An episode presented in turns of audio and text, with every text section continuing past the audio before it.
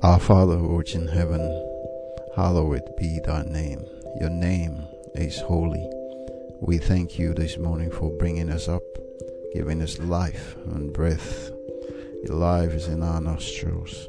Oh Lord, we thank you for having given us another opportunity to make things right. We thank you for the chance, the opportunity to reveal thy glory. You've called us unto glory and virtue. Oh Lord, we want to open your word. We pray that as we open them, may we see things that make for peace today. Lead us, Lord, in the paths of all righteousness, that after all is said and done, we will be with thee forever and ever. This is our prayer to Christ our Lord. Amen. Our High Calling, August 20. An irresistible influence. Put on then as God's chosen ones, holy and beloved, compassion, kindness, lowliness, meekness, and patience. Colossians chapter 3 verse 12.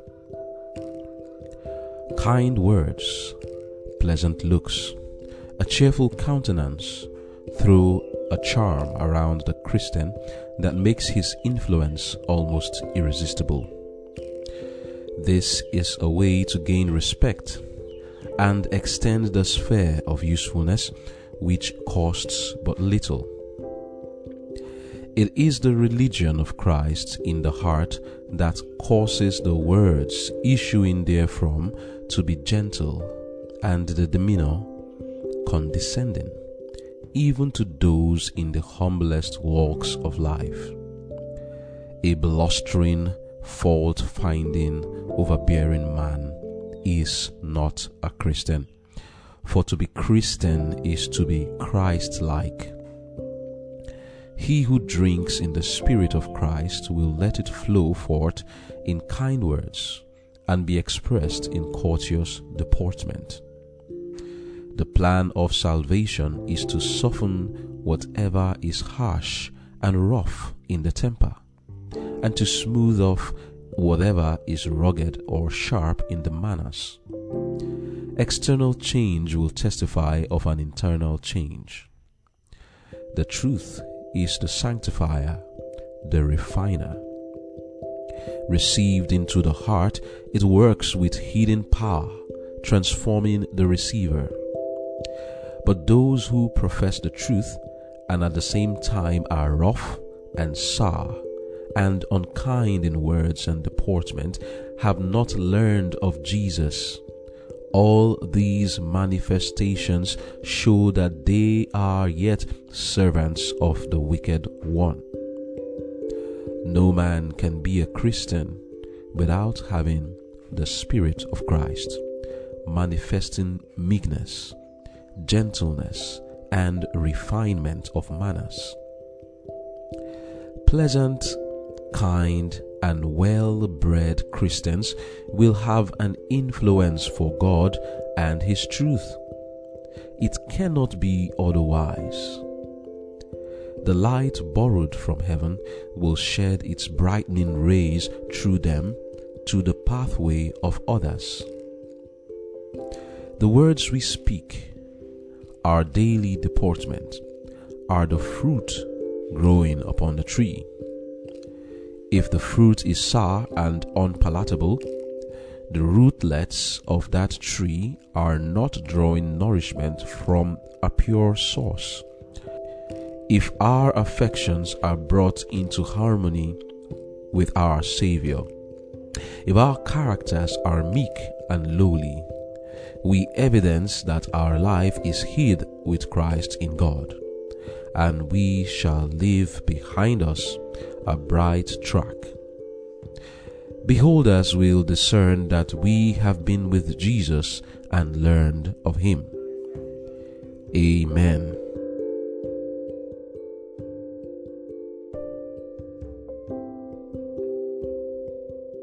The title of our devotion is An Irresistible Influence.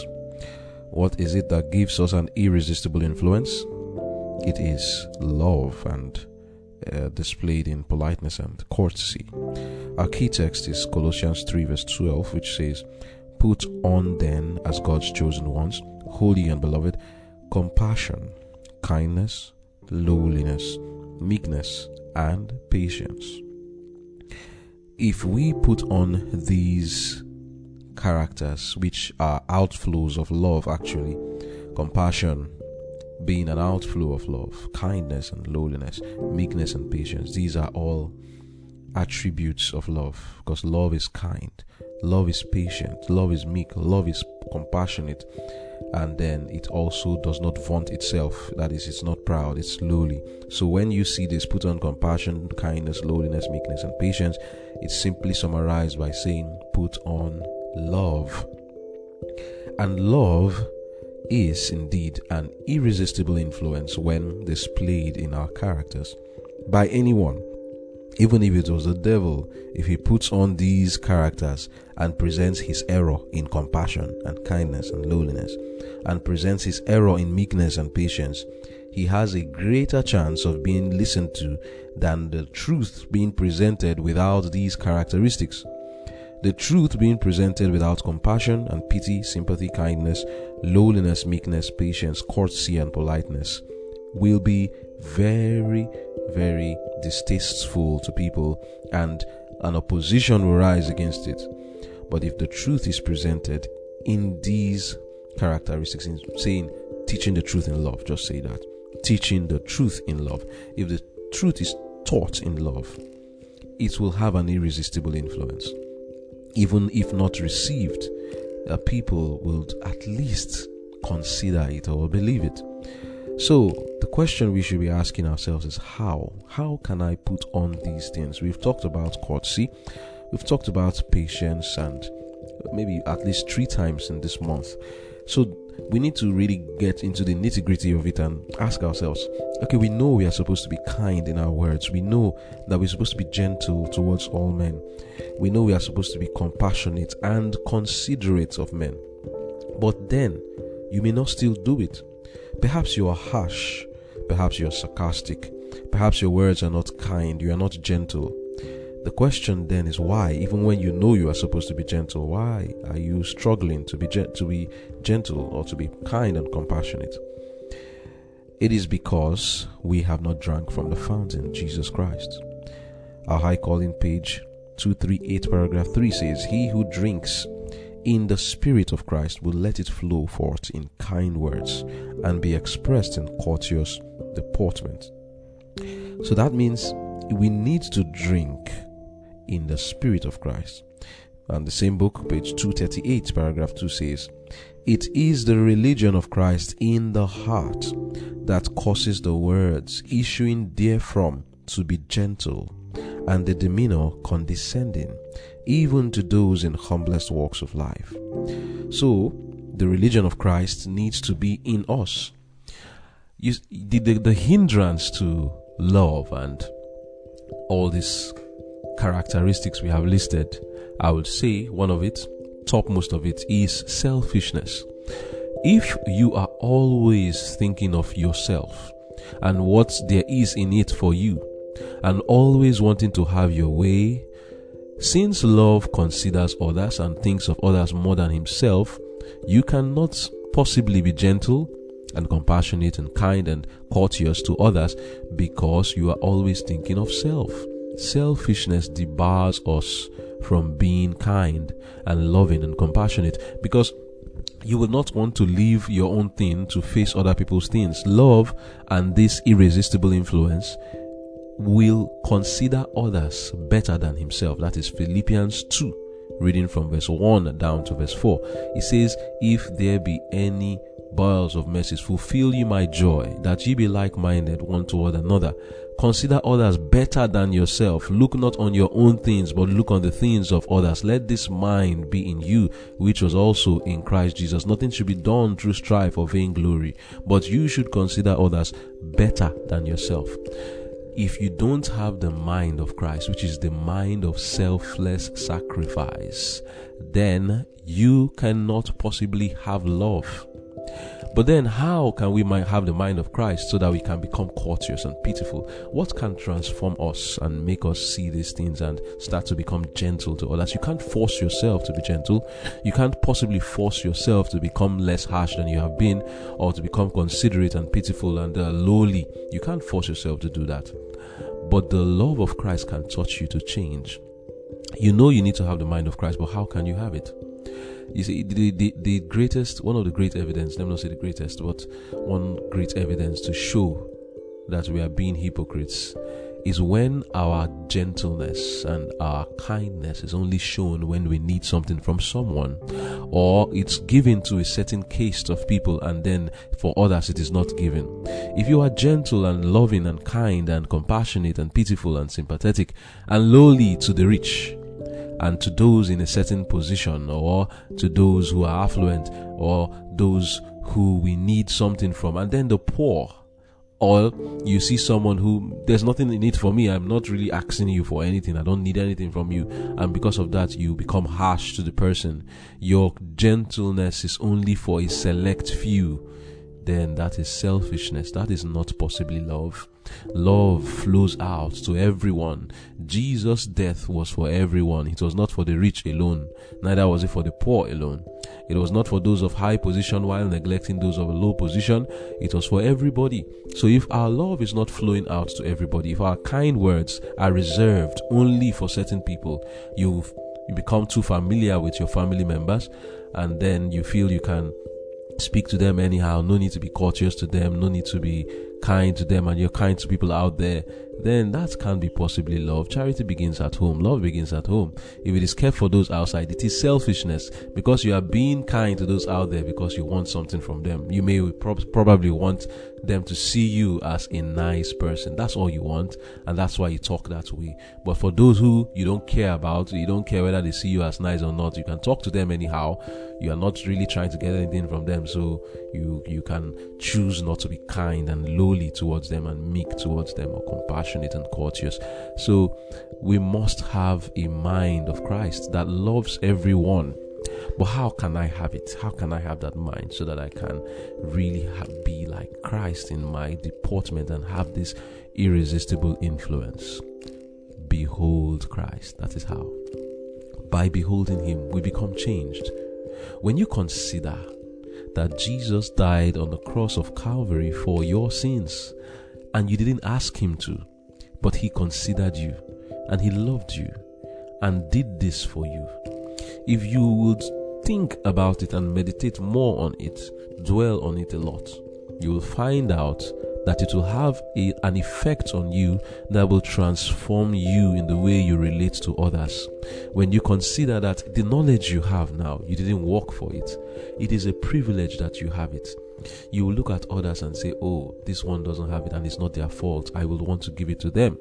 Also, when you consider that all men needs to be saved and you really love them look at people who do marketing for example they are always kind why because they have something they want to get from people or they want to give to them they are i won't say not, not say always but it's a principle for them to always be kind to people you understand so for us we need to understand that if you really love someone and you really want to help them and you feel this truth of the word of god has come to me and I really want others to receive it. You will be considerate.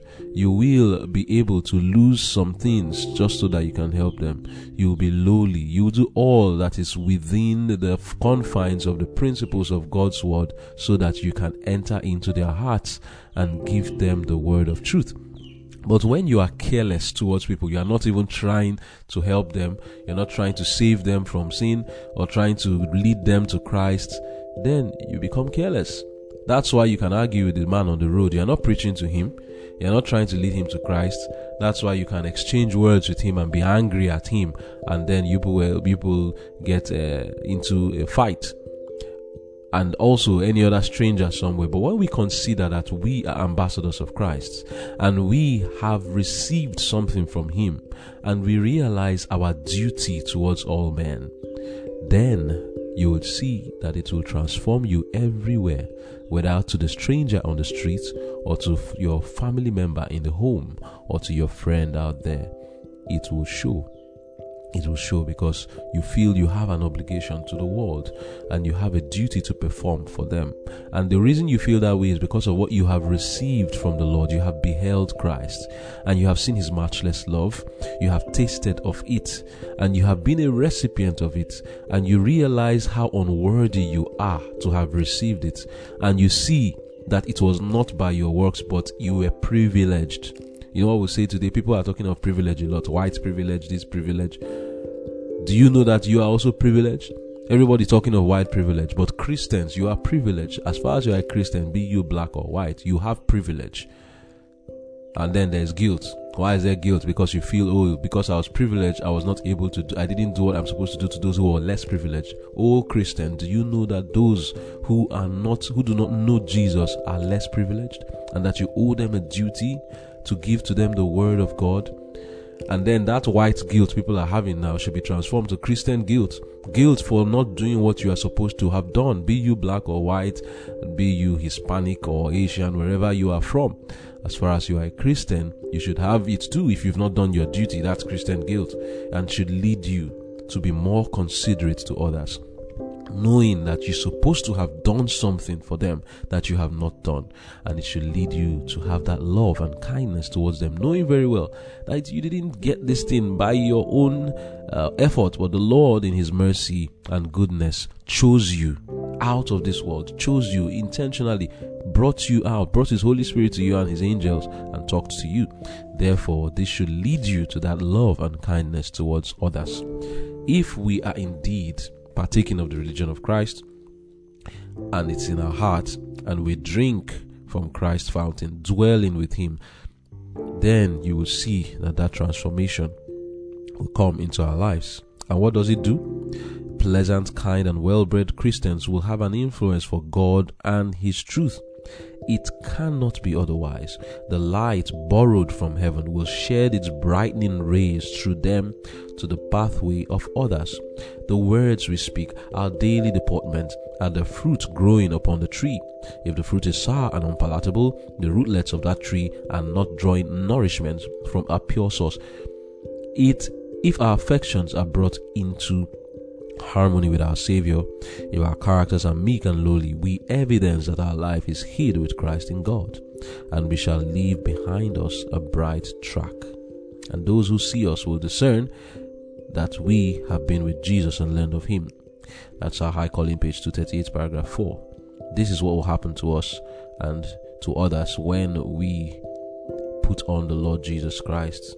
It is not Christian to be harsh like we told here, where, where like I told here, no man can be a Christian without having the Spirit of Christ, manifesting meekness, gentleness, and refinement of manners. You can't say you are a Christian without having these things.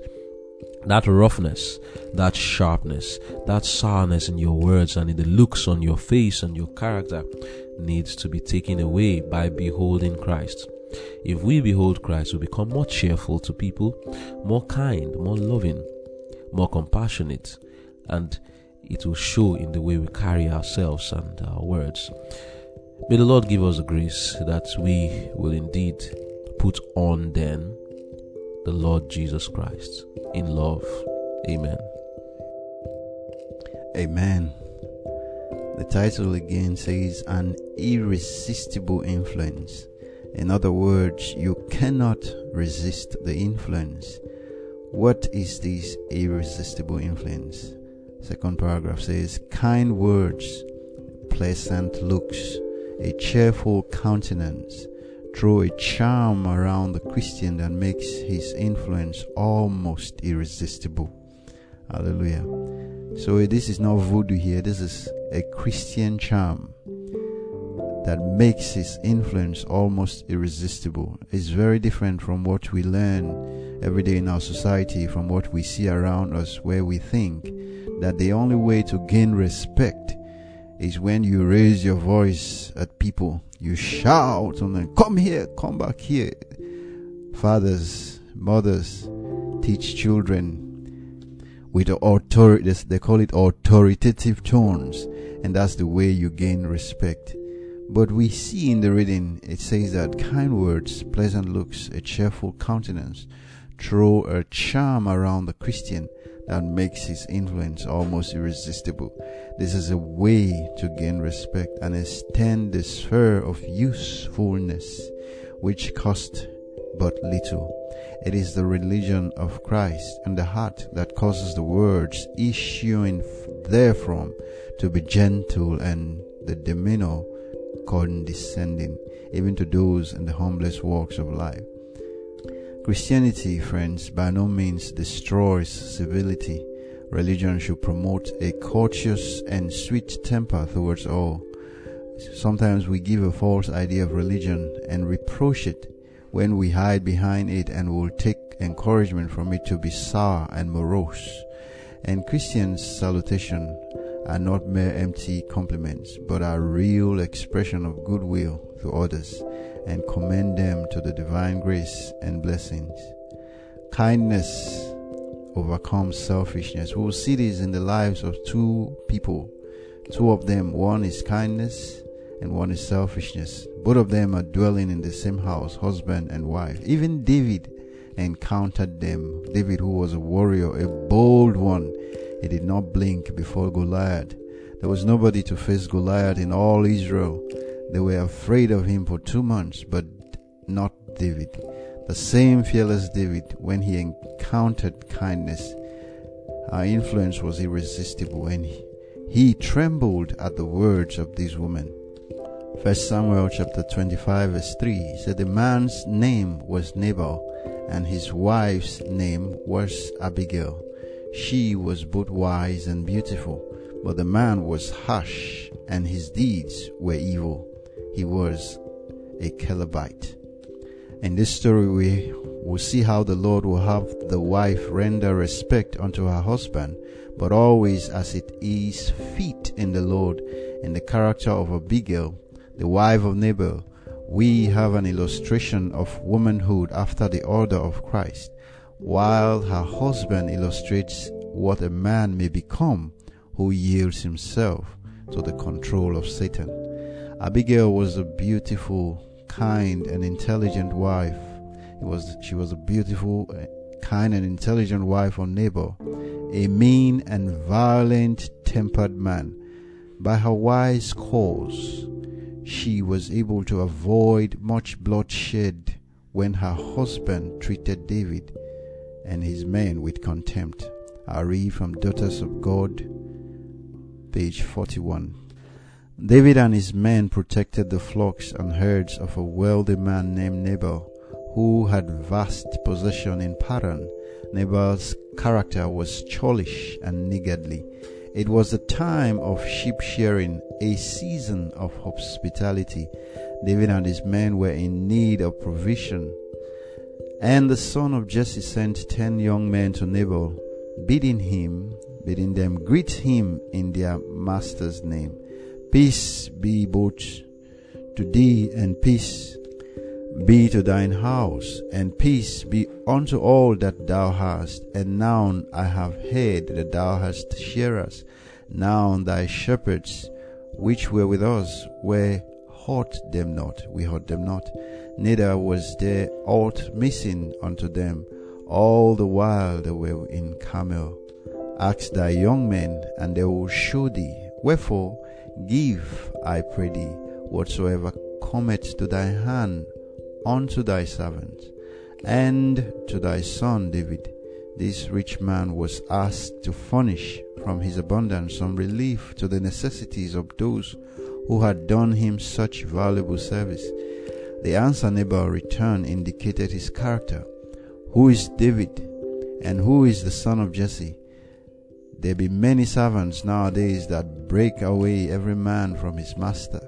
Shall I then take my bread and my water and my flesh that I have killed for my shearers, and give it unto men whom I know not whence they be? David was filled with indignation. He determined to punish the man who had de- denied him what was his right and had added insults to injury. This impulsive movement was more in harmony with the character of Saul than that of David. The son of Jesse had yet to learn patience. So naturally, we see in the story from Eternity Past 484 that David wanted to respond iron for iron. Is that not what we do today?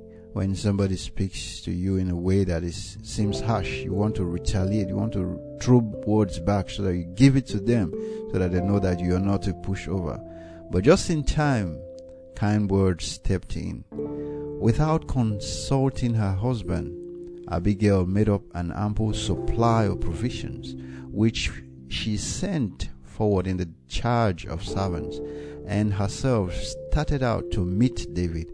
When Abigail saw David, she hastened and lighted off the ass, and fell before David on her face, and bowed herself to the ground, and fell at his feet, and said, Upon me, my Lord, upon me, let this iniquity be, and let thy handmaid, I pray thee, speak in thine audience. Abigail addressed David with such with as much reverence as though speaking to a crowned monarch. With kind words she sought to soothe his irritated feelings.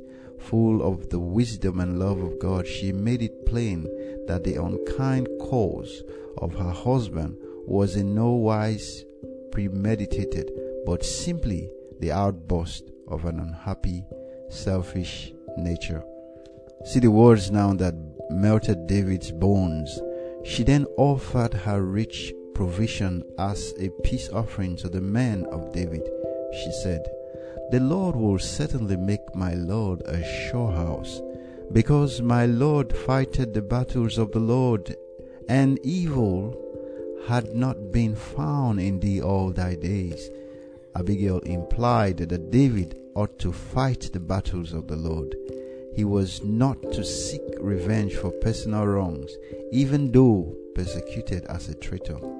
And it shall come to pass, when the Lord shall have done to my Lord according to all the good that he had spoken concerning thee, and shall have appointed thee prince over Israel, that these shall be no grief unto thee, nor offense of heart unto my Lord, either that thou hast shed blood causeless, or that my Lord had avenged himself. The piety of Abigail, like the fragrance of a flower, breath out all unconsciously in the face and word and action. The Spirit of God was abiding in her soul. Her speech seasoned with grace, share the heavenly influence. David trembled at as he thought of his rash purpose. Blessed are the peacemakers, for they shall be called the children of God. Matthew chapter 5 verse 9. Oh that many would, oh that many more like this woman of Israel will soothe irritated feelings, prevent rash impulse, and quell great evils by words of calm wisdom. David's passion died away under the power of Abigail's influence and reasoning. He was convinced that he had lost control of his own spirit. With humble heart, he received the rebuke in harmony with his own words. Let the righteous smite me, it shall be a kindness, and let him reprove me, it shall be an excellent oil. Psalms 141 verse 5. He gave thanks and blessings because she advised him righteously. How few take reproof with gratitude and bless those who seek to save them from pursuing an evil cause. Abigail saw that something must be done to avert the result of Nabal's fault, and that she must take the responsibility of acting immediately without the counsel of her husband. She knew that it would be useless to speak to him, for he will receive her proposition only with abuse and contempt. He will remind her that he was the Lord of his household. I pause. That is what men do today. Don't you know that I'm the I'm the head of this house? The woman must submit. That's the only scripture they will, they will always give to cover themselves. And most women today will respond by taking um, they'll wear bomb shots to go and fight to defend the name of their husband. But see what she did.